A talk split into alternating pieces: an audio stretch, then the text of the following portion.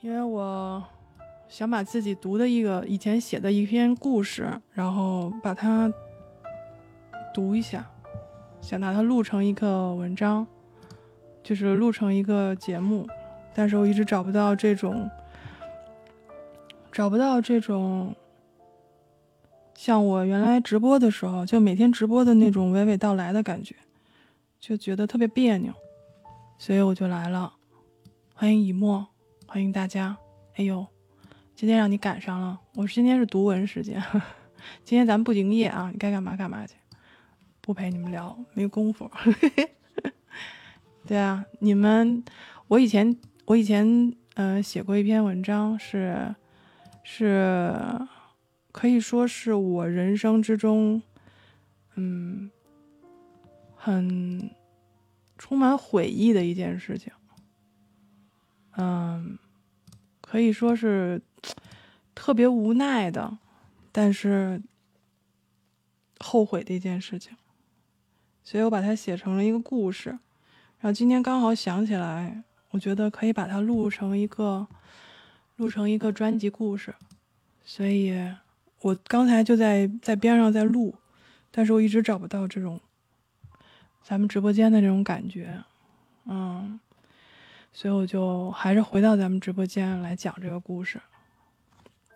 行，你们该上班的上班，该睡醒的准备去上班的去上班，好吗？那我就开始读了。万一要听到我哭了啊，大家就当没听见，好吧？就就这样。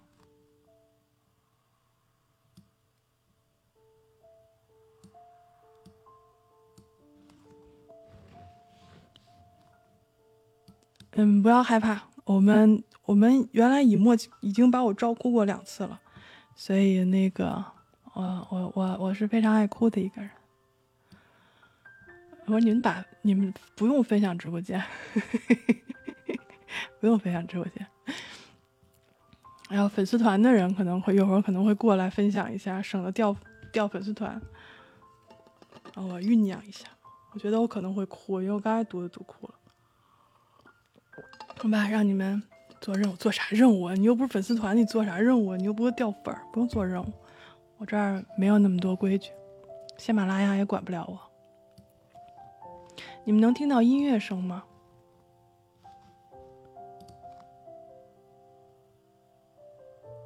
音乐声合适吗？哎呀，别哭了，还没有听我说什么呢，故事都没听呢，怎么就哭了呢？合适啊，那好，那我开始了。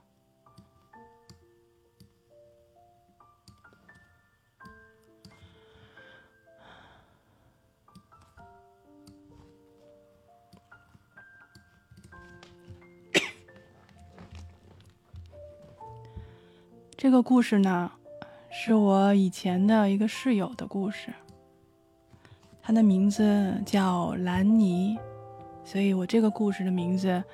就叫做兰妮。兰妮是我以前的室友，她患有精神上的疾病。虽然我也不知道是哪一种，但我在跟她第一次见面的时候就有感觉。她很瘦，睡眠也差。昼伏夜出的，经常在半夜里出没在厨房和后院儿。他脚步很轻，很难察觉到他在走动。在他一个人的时候，他会跟脑子里的声音说话，会跟植物对话。但只要身边有人，他就会停下来，跟你打个招呼，然后安静的走开。他崇尚自然，喜欢收集水晶石，然后定期的把它们放在日光和月光下，或是清洁，或是聚集能量。他曾经说过：“我是他遇到的最理解他的人。”对于他神神秘秘又或者是神神叨叨的行为。我跟另外一个室友 Nico 都不觉得有什么不妥。我是因为接受度宽，他则是因为不在乎。但其实想想，或许我们也并没有什么不同。Nico 是个很自我的女孩，身材高挑，性格奔放，行为夸张，略显荒诞，说谎成性。却又说的并不熟练。就这样，我们仨在吵吵闹闹中一起住了一年多，直到那一天，一切都变了。我注意到，兰妮最近的情况不大好，即便是我在他身边。他也会抑制不住的说话，或者突然笑出声。我隔着卧室的墙，经常能够听到他说笑的声音。他不怎么吃药，除了一些奇怪的草药。我叮嘱他要去看医生，但是他说他不想再回到医院了，并跟我保证可以控制自己。直到妮可跟我抱怨，屋里总有一股大麻的味道，我才觉得不太妙。然后就是那天晚上，警察找上了门。我记得那是晚上八点多，尼克似乎心情不太好。我回家的时候。就看见他坐在冰箱前面，对着敞开的冰箱门发呆。我感觉他是想拿些吃的，但又没有胃口。虽然昨天晚上我们俩刚因为半夜电视声音太大的问题吵了一架，但我还是走过去问他怎么了。他看着我就开始哭。我也不再问什么，干脆也坐在地上搂着他，让他有个依靠。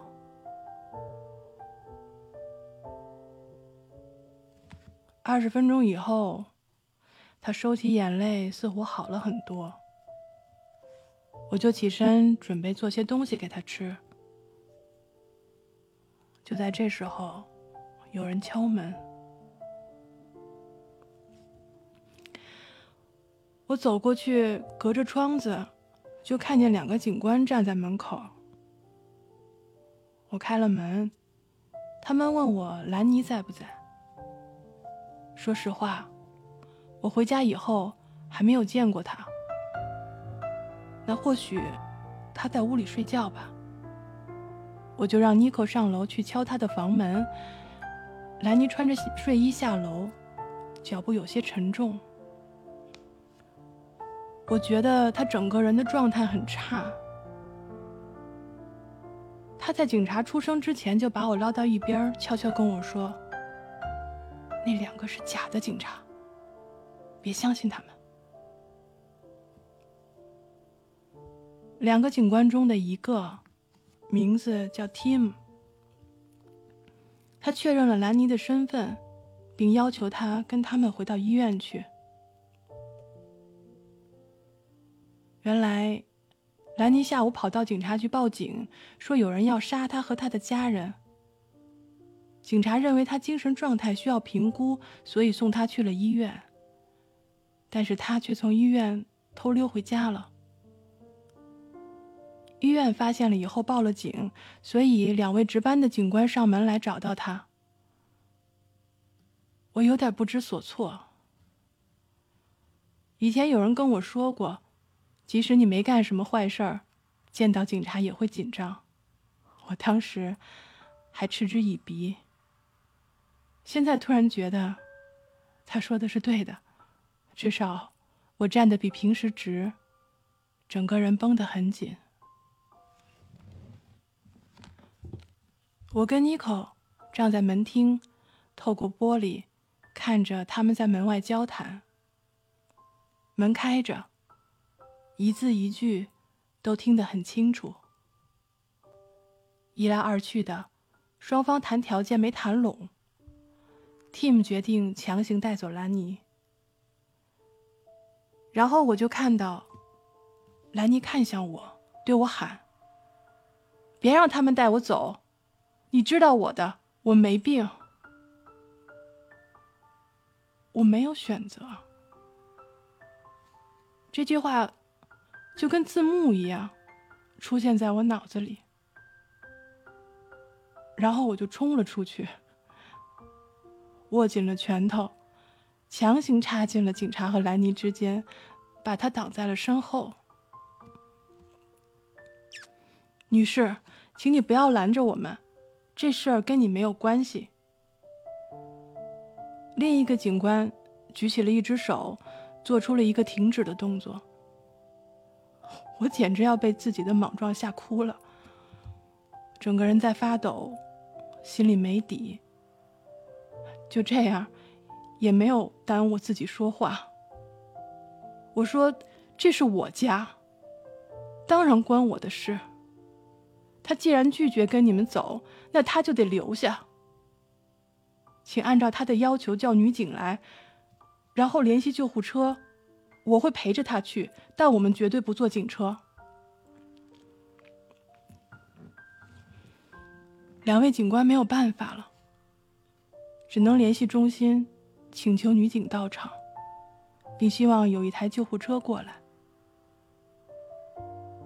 我扶着兰妮进了小客厅。尼克这时候难得懂事儿的。端来了一杯水给他，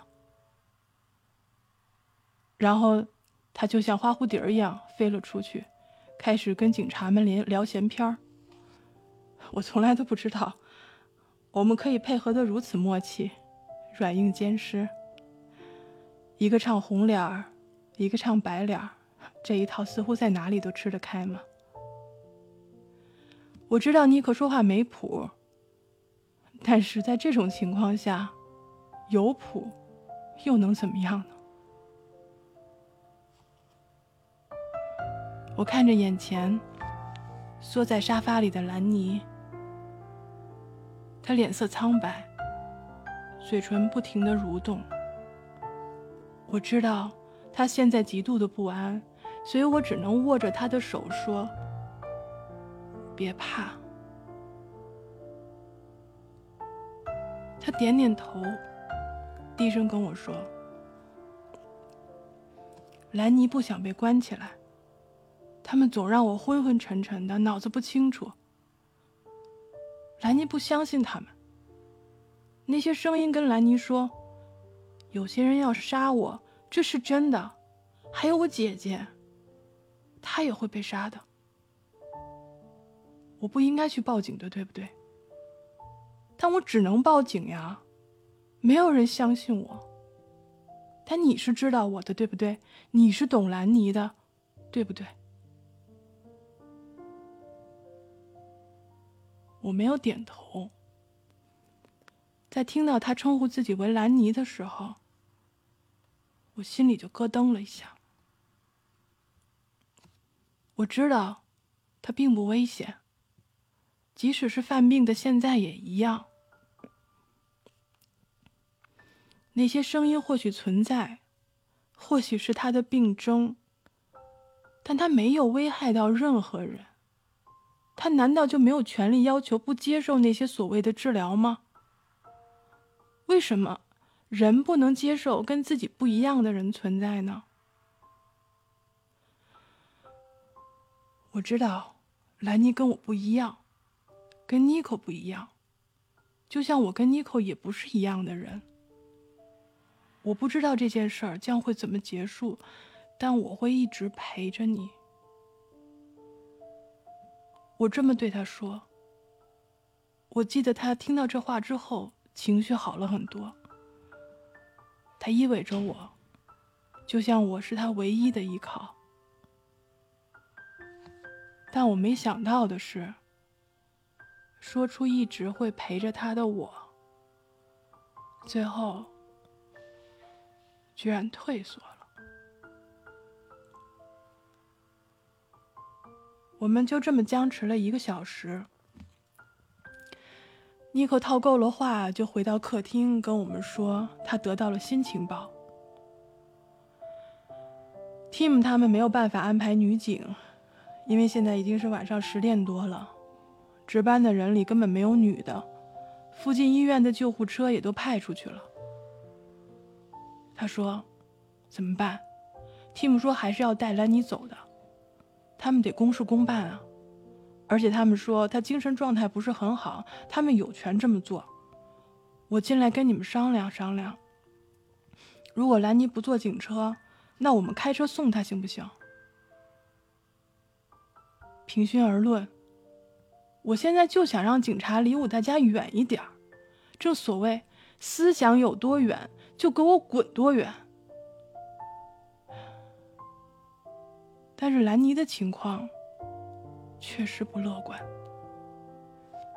半个小时前，他的眼神开始飘忽不定。之前警察。往里张望的时候，他就曾想到厨房去找些可以防身的东西。我看向兰妮，问他的意见。他迟疑了一下，最后还是点了点头。他说：“我不想给你惹什么麻烦。”听到这话。我的心就这么狠狠的抽了一下，强忍着眼泪，我看了尼寇一眼。他领会到，点点头就走了出去。等他再回到屋里，我让他去陪兰妮换衣服，我自己则回房去拿上钱包、证件、手机、车钥匙，然后把车开出车库，等在门口。Tim 坐我的车，尼可陪着兰妮坐在后座，另一位警官则开着车在前面带路。我看了一眼副驾驶上的 Tim，向他表示了歉意，毕竟从晚上八点多僵持到晚上十点多，也够他们受的。到了医院急诊大楼，兰尼被交给了值班医生。Tim 他们也算是交了差，准备回到警察局了。我让 Nico 在里面等着，自己跟了出来，再次致歉。Tim 点了支烟，站在冷清的医院大楼前，跟我说：“你是个好人，我们也希望兰妮没事儿。进去吧，她可能还需要你。”我点了点头，跟另外一位警员道了声谢，就转转身走了进去。然后，就是两个多小时的等待。已经到了深夜，等候区里空无一人，除了分诊台后的护士，就只剩下负责清洁的大叔在蹲着地板。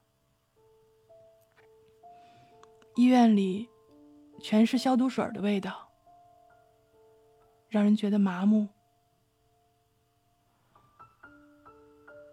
我转头看向妮蔻，他也只是木然的盯着兰妮被进带进去的那扇大门。那门一直紧闭着，没有人出来。我突然想起来，他还没吃晚饭，就问他饿不饿。他却转过头来说：“这里可真冷。”医院里的空调就跟不要钱似的，使劲的吹呀，整个楼都像冰库似的。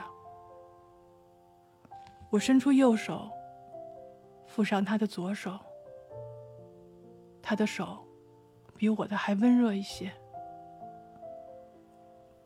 他问我：“兰妮会有事儿吗？”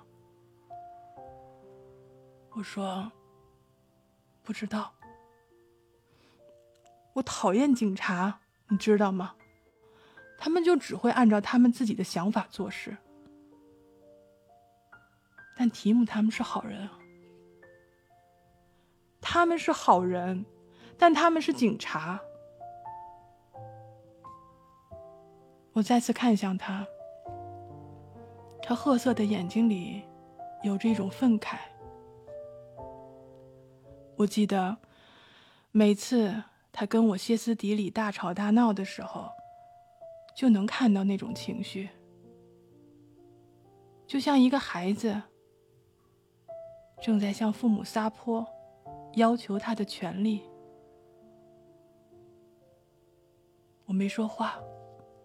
只是看着他。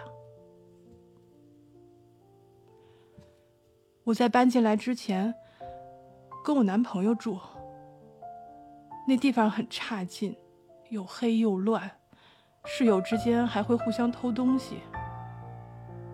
有一次他又打了我，我流血了，他还让我滚出他的地方，我就报了警，想让警察教训他，可是他们却把我送回了我父母那里。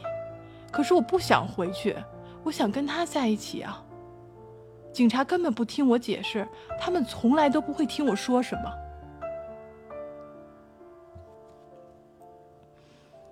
妮可很喜欢说谎，但他说的一向不好，所以我知道，他现在说的是实话。我很想问他，遭受了暴力伤害。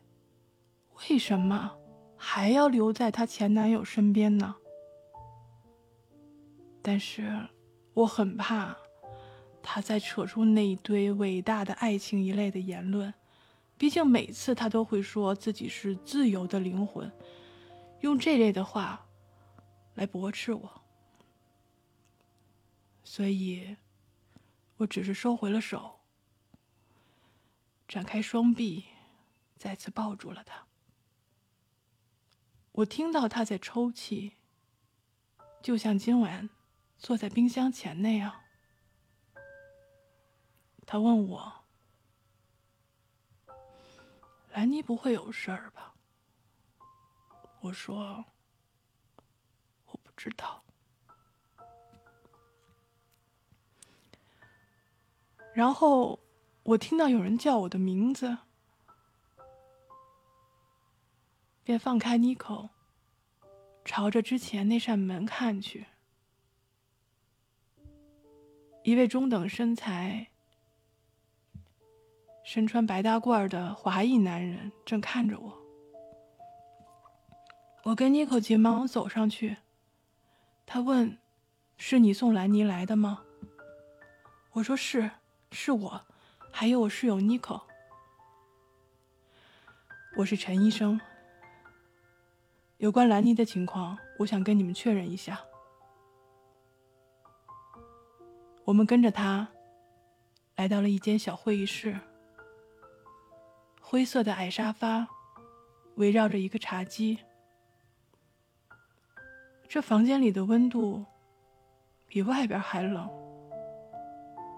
他坐在一边，我俩挨在一起，坐在他对面。他问了我，问了我们与兰妮的关系，问了我们相处的时间，他平时的举动，家庭关系。我们只能照实说，他跟家人关系不太好，只跟一个姐姐亲些。而回答关于精神状态问题的时候。我俩的眼神迅速交换了一下，故意略过了一些相对严重的病状。陈医生一直做着记录，然后对我们说：“兰妮的情况很不好，我们决定让她留院观察。”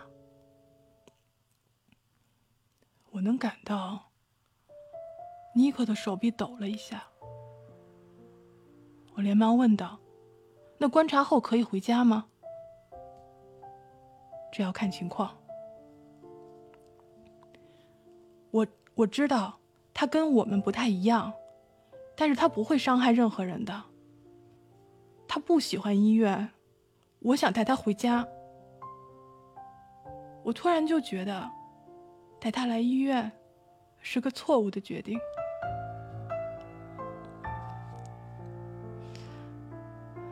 陈医生说，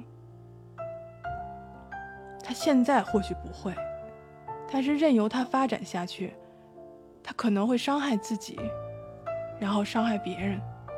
他可能会突然把你们当成他想象中的人，要伤害他的人。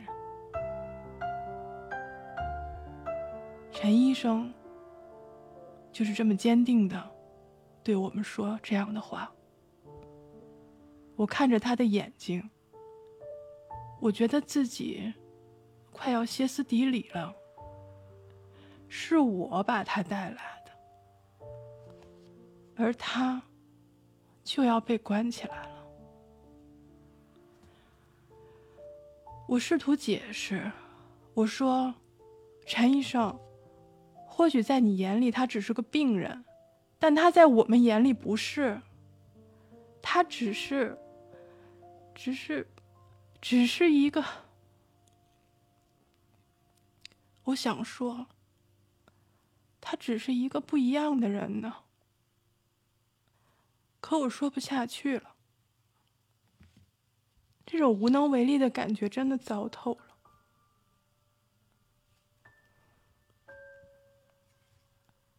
陈医生合上文件夹，对我们说：“观察以后，才会有进一步的评估结果。你们先回去吧，我会跟你们联系。我们现在可以见他吗？恐怕不行。”他刚才情绪有些激动，我们给了他点药，他现在已经被转到病房了。我忽然觉得有些愤怒。我不知道这两个小时里到底发生了什么，但我知道，无论我做什么、说什么，于事无补。所以我再次跟他确认：“那一定会跟我联系，对吗？”陈医生说：“当然，你是他的紧急联系人吗？不用担心，我们会照顾他。”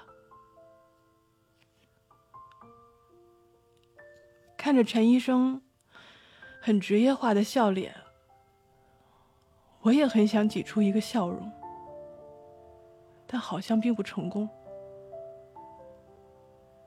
我往妮蔻身边靠了靠。但却完全感觉不到任何温度。这里可真冷啊！我记得走过一条很长很长的走廊，两边有着几间空荡荡的诊室，墙上的挂钟显示已经是。凌晨一点四十五分了。走出医院的大门，整个街区都安静的有点可怕。回家的路上，我跟妮可都没有说话。快到家的时候，我问他：“咱们这么做？”对吗？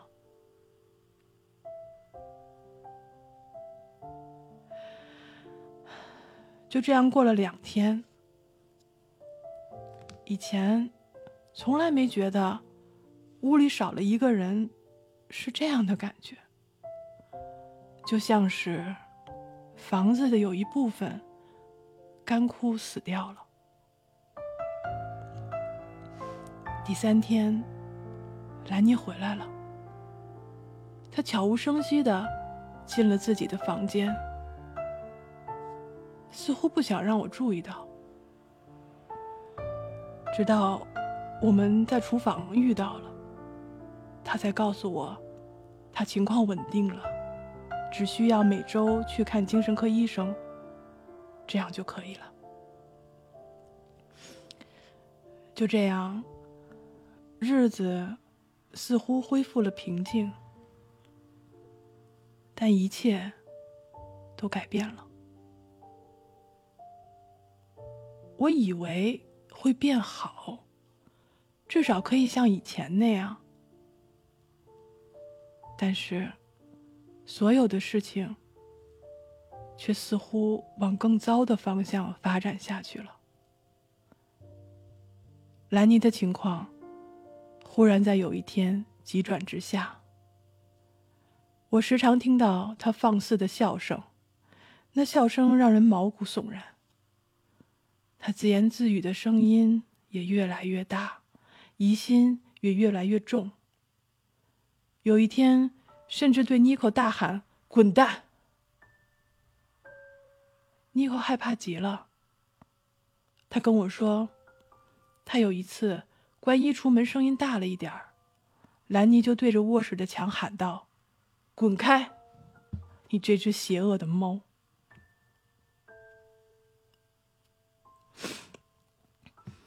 我问自己：那天送他去医院真的对吗？医院到底给他做了什么？又给他吃了什么？就这样，战战兢兢的过了三周，我好像开始习惯了那些怪笑和妄语。兰妮从来没有对我恶语相向过。当他坐在院子里的藤椅里，大声自言自语的时候，我经常会坐在他身边另外一把椅子里看书。如果他愿意，甚至会跟我聊上一会儿。妮可那个丫头，似乎交了新男朋友，又似乎很怕见到兰妮。最近我都没见到她。但至少不用再因为她半夜看电视或者听音响起起争执了。我有些鸵鸟的这么想着，如果这样维持下去，其实也不错。只可惜啊，终究没能如愿。有一天，兰尼专科医生的名片出现在我的信箱里。上面住着一行小字儿：“兰妮，上次预约你没有出现，电话也接不通，请速给我回电。”我手里拿着名片，闭上眼睛叹了一口气。我真的不知道自己还能坚持多久。我很想联系他的家人。但我却不知道兰妮是否愿意跟他们交流。直到我再走进门，闻到了那股奇怪的烟草味儿，然后隔着门听到兰妮大声的笑，我就知道自己溃败了。我找到了兰妮姐姐的电话，就写在租房的合同上，然后找到妮可。请他帮我打这通电话，因为我担心自己的英语实在没办法委婉的表达他妹妹的情况。妮可这丫头啊，真是没辜负我的期望。电话里的语气，就像是在报丧，连我在一旁听着都觉得他委婉的有点太过了，让人觉得兰妮已经死了似的。我没好气儿的抢过电话。用手指关节敲了敲他的脑袋，并对另另外一端的人解释道：“哦，不不不，兰妮很安全，我只是觉得她最近精神状况不太好。联系你是希望你能过来探望他。我想有家人在身边，他可能就不会这么孤单了，恢复起来也快一些呢。”显然，兰妮的姐姐。是知道他的病史的，说很快就会过来看看，并跟我要了那位专家医生的电话。兰妮家跟我家的距离并不算太近，开车估计要一个多小时。我跟妮蔻在厨房里等着他们，也同时确保兰妮不会跑出去。门铃响的时候，我很开心，甚至觉得有一丝解脱。但当我发现门口停着的不仅仅是兰妮姐姐的车子，还有一辆救护车的时候，我有了一种不祥的预感。那是我第一次见到兰妮的家人，我以为自己看到了天使。金发碧眼、健美高挑的一家人，姐姐、妹妹还有姐夫都来了，但唯独没有妈妈。我想，他们长得可真好看。如果兰妮没有那么干瘪消瘦的话，应该也会有着这样健康的美丽吧。兰妮的姐夫让我们待在厨房里。由她们姐妹二人上楼去跟南妮对话。我听到他们上楼的声音，一直告诫自己：“你是个外人，你现在只是一个外人。”几分钟过去后，我听到楼上有了明显的争吵，然后楼梯上响起了脚步声。这时候，我听到有人喊：“拦住他！”等我跑到楼梯口想看个究竟的时候，兰妮的妹妹和姐夫已经追了出去。他姐姐只来得及跟我说了三个字，就跑了出去。他说：“他跑了。”我真的傻眼了。情况已经完全脱离了我的掌握，或者说，我从来都没能掌握住什么。一切，一切，都乱套了。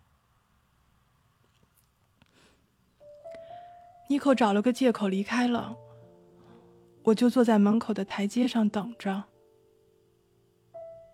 一个小时以后，姐姐回来了，她让救护车离开。并告诉我，他们报了警，警察在附近的公园里找到了兰妮，然后直接送她去了医院。他感谢我对兰妮的照顾，并希望我能让他去兰妮的房间里拿一些衣物，因为他会用得到。他看上去似乎驾轻就熟，驾轻就熟，但我却手脚发软。晕晕乎乎的，就带他上了楼。我从没有进过兰妮的房间，即使那房间就在我隔壁。他房间里有着那种烟草的特殊气味床铺很乱，矮柜上放着一些相框，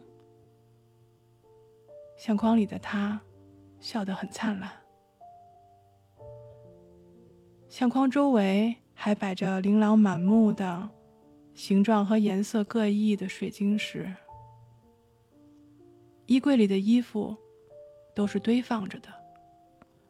从褶皱的程度上看，实在看不出哪件洗过，哪件没洗过，通通皱巴巴的。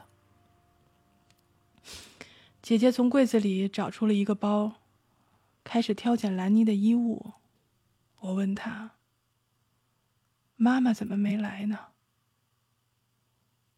姐姐很温柔，却也很无奈的看着我说：“妈妈不会来的，因为兰妮恨他，他从十五岁离家出走，就再也没回过家了。”我看着他美丽的眼睛，突然眼前一阵模糊。所以，兰妮还是被关起来了。我这么做，对吗？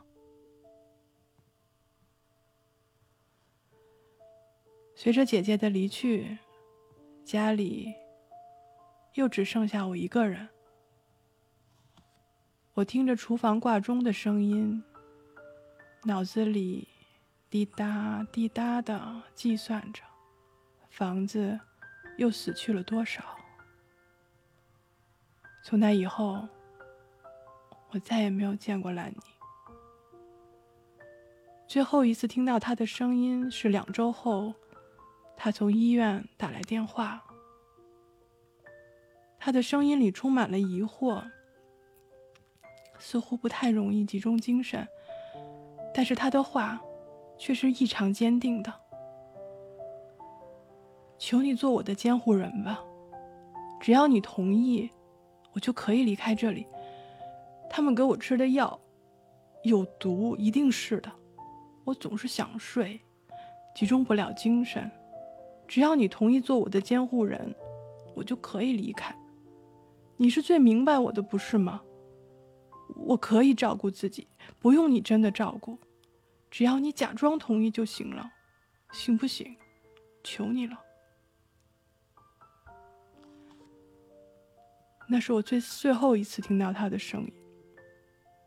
我最终没能一直陪着他。我问了父母：“我这么做对吗？”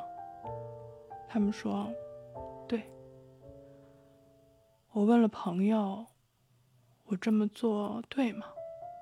他们说：“对。”我问我自己。我这么做对吗？我对自己说：“当你拒绝他的时候，一切都结束了。”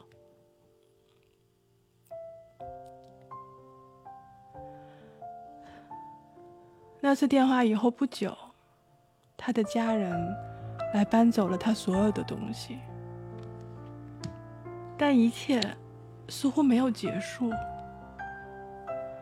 自那以后，我依旧可以不断的听到有关他的消息。如果接到不显示电话号码的电话，那一定是警察局打来询问他下落的；如果是固定的号码，那就是医院或者义工打来询问他下落的。因为我是他的紧急联系人呢。我试着打他的电话，没有人接。但至少没有停机，或许意味着他离开了医院，只是又一次躲了起来。他只是不愿意接我的电话而已，他还安全的活着。一天，有个男人按响了我的门铃。他五短身材，方脸，小眼睛，一口参差不齐的黄牙，说话时喷出的酸腐的味道，让我认出他是兰妮的朋友，曾经来家里借过厕所。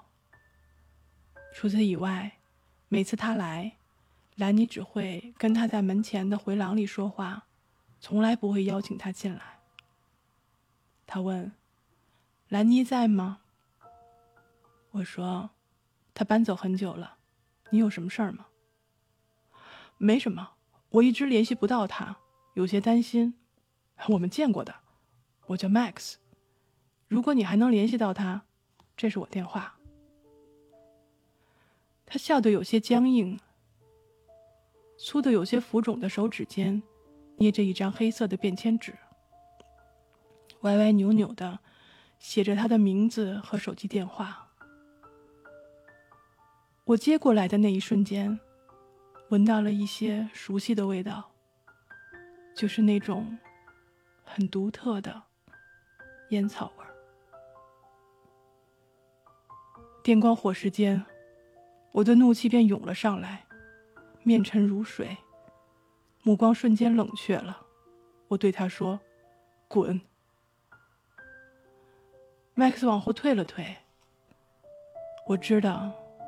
我知道那是为什么。我发怒的时候，连父亲都觉得冷得渗人。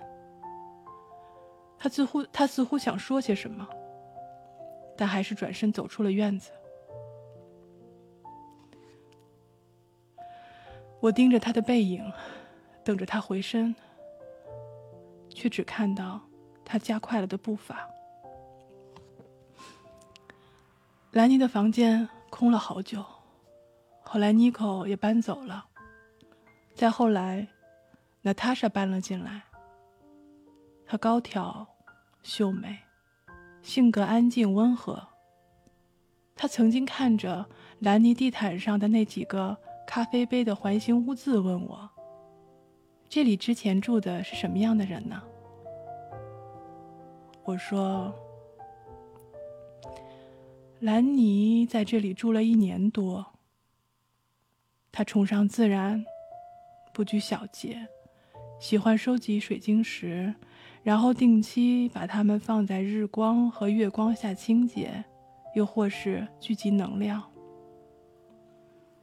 你看，后院红色山茶下山茶花下面的那块粉色水晶石，就是他以前放在那里的。他曾经说：“我是他遇到的最能理解他的人。”但我知道，我终究不是。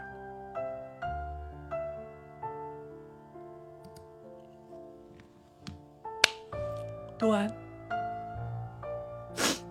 哎，我的，我去，我读完了，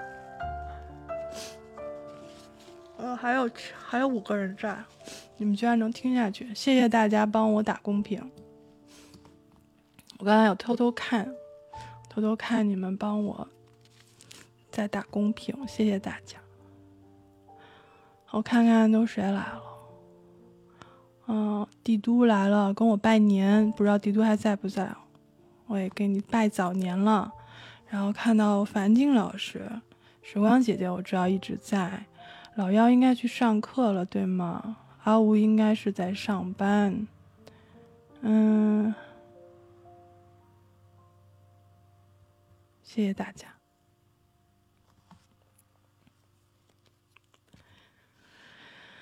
唉。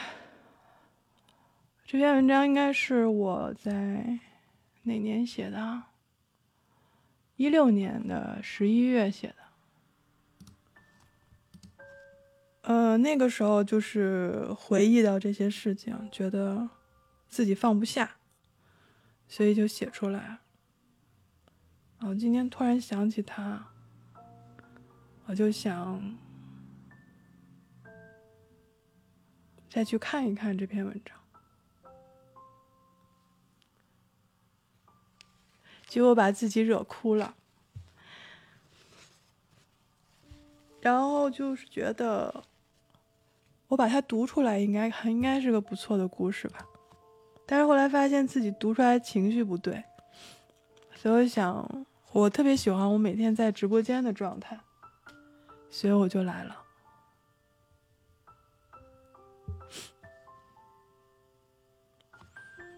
啊，感觉应该可以吧。我会把它存下来，然后一会儿去听回放。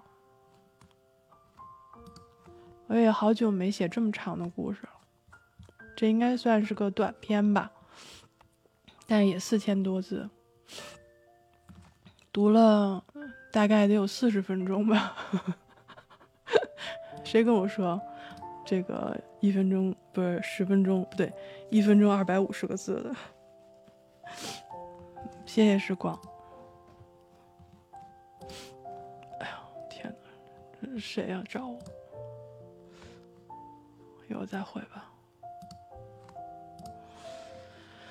好，就这样吧。这个是我写过的比较伤感的一个故事，还有更伤感的，那个就完全没有办法读了。那个我估计可能读一会儿，我可能就要哭一会儿。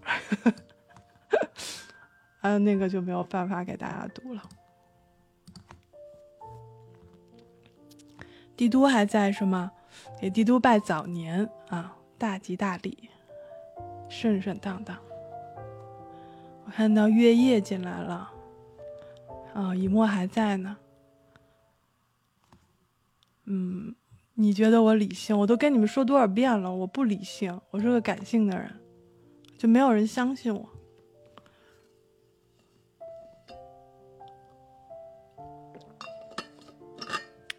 所以从那一天开始，嗯，可以怎么说呢？就是因为他这件事吧，我才突然意识到自己是一个很自私的人。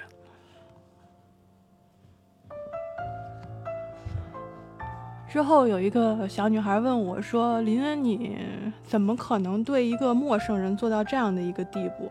因为那个时候我一直帮助她，她心理状态，他那个时候家里面也出了好多事情，我一直陪着他，陪了一年多。他就问我说：“你你如果是我的话，我没有办法，呃，对一个陌生人做出这样的事，就一直陪着。”我我当时其实没说，但我知道。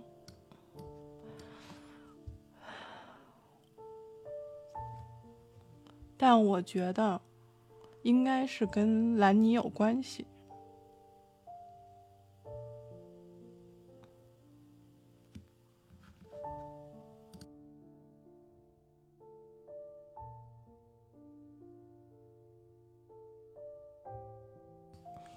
办法，就是有这么一股愧疚吧。以沫，你说什么？昨天在我店里有一个女孩子，看上去二十四五岁的样子，看上去给我的感觉像是吸食了东西一样，所以很多时候就不好说，就不知道。所以那是谁说的来着？子曰：“你，你一生之中看过的书。”遇到的人，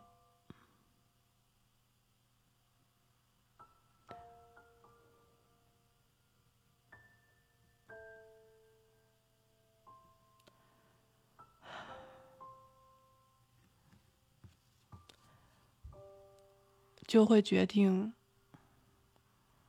你这一生是怎样的人。